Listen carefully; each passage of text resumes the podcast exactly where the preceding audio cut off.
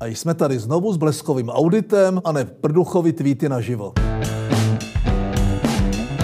V nejvyšších patrech české politiky končí jedno přátelství. Miloš Zeman vzkázal Jaroslavu Kuberovi, že pokud podnikne cestu na Tajvan, tak už nebude jeho přítelem. Kubera se s tímto neštěstím asi nějak vyrovná. Složitá situace nastává pro sluníčkáře, kteří pravidelně odsuzují Kuberu za to, že je málem čínský nebo ruský agent. Tohle zmatení smyslu jim fakt nezávidím.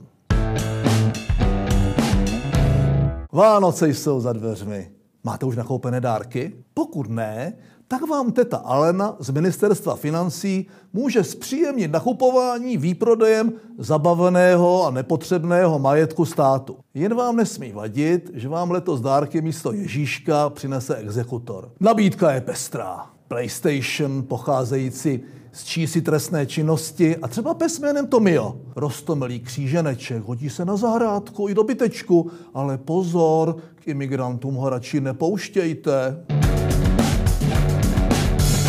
Záchrana světa je zase o krok blíž. Zelení i jinak barevní socialisté v Europarlamentu odhlasovali, že prý tu máme klimatickou nouzi. Kreativně na to zareagoval Saša Vondra, který dal klimahysterikům pro jednou ochutnat jejich vlastní medicínu. Aby se vyhnuli nařčení z pokrytectví, odsouhlasili mu návrh na zrušení stěhování toho cirkusu mezi Štrásburkem a Bruselem. Konečně snad sníží náklady, aby i v Europarlamentu tekla voda.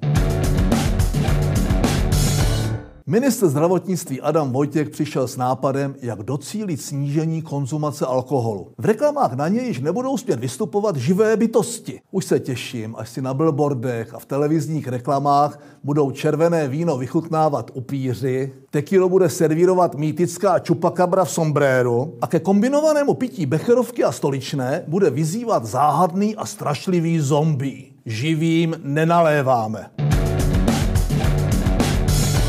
Starosta Řeporí Pavel Novotný se pustil do války s Ruskem. Chce doma odhalit sochu padlým vlasovcům, kteří na rozdíl od Koněva Prahu skutečně osobozovali. To se Kremlu pochopitelně nelíbí. Jistě Novotňák je excentrik, exhibicionista a exdělník bulváru. A jeho předávání dopisu Putinovi z multikáry a trolení ruské státní televize v přímém přenosu může někomu připadat jako šaškárna, ale občas platí, že účel světí prostředky. U mě má za suplování chybějící zahraniční zahraniční politiky, enfant terrible české politiky, palec nahoru. O tradiční titul Pitomec nakonec si tento týden řekl kde kdo. Pro palestinský neobolševik a znárodňovač předseda lejbristů Jeremy Corbyn ho drží zřejmě trvale. Ale nově si o něj řekl výrokem po teroristickém útoku Usmana Kana, že odsouzení teroristé by si nemuseli odsedět celý trest. Možná i můj kamarád z ČSAD, Petr Kajnar, za nešikovný facebookový status o domově důchodců a pokálených dementních starcích. Petře, to by si někdo mohl vzít osobně. A určitě Alena Šilerová za z prstu vycucané tvrzení, že EET vynesla od svého zavedení přes 30 miliard. Nicméně vítězkou a nositelkou titulu Pitomez nakonec se stává za prokurátorský styl a bezprecedentní moderování rozhovoru s Pavlem Novotným v programu 60 minut pro vládního kanálu Rosia 1 Olga Skabíjeva. Všecko? Všecko. Nebudem říkat. Čau příště? Tak jo, tak ještě řeknu. Čau příště.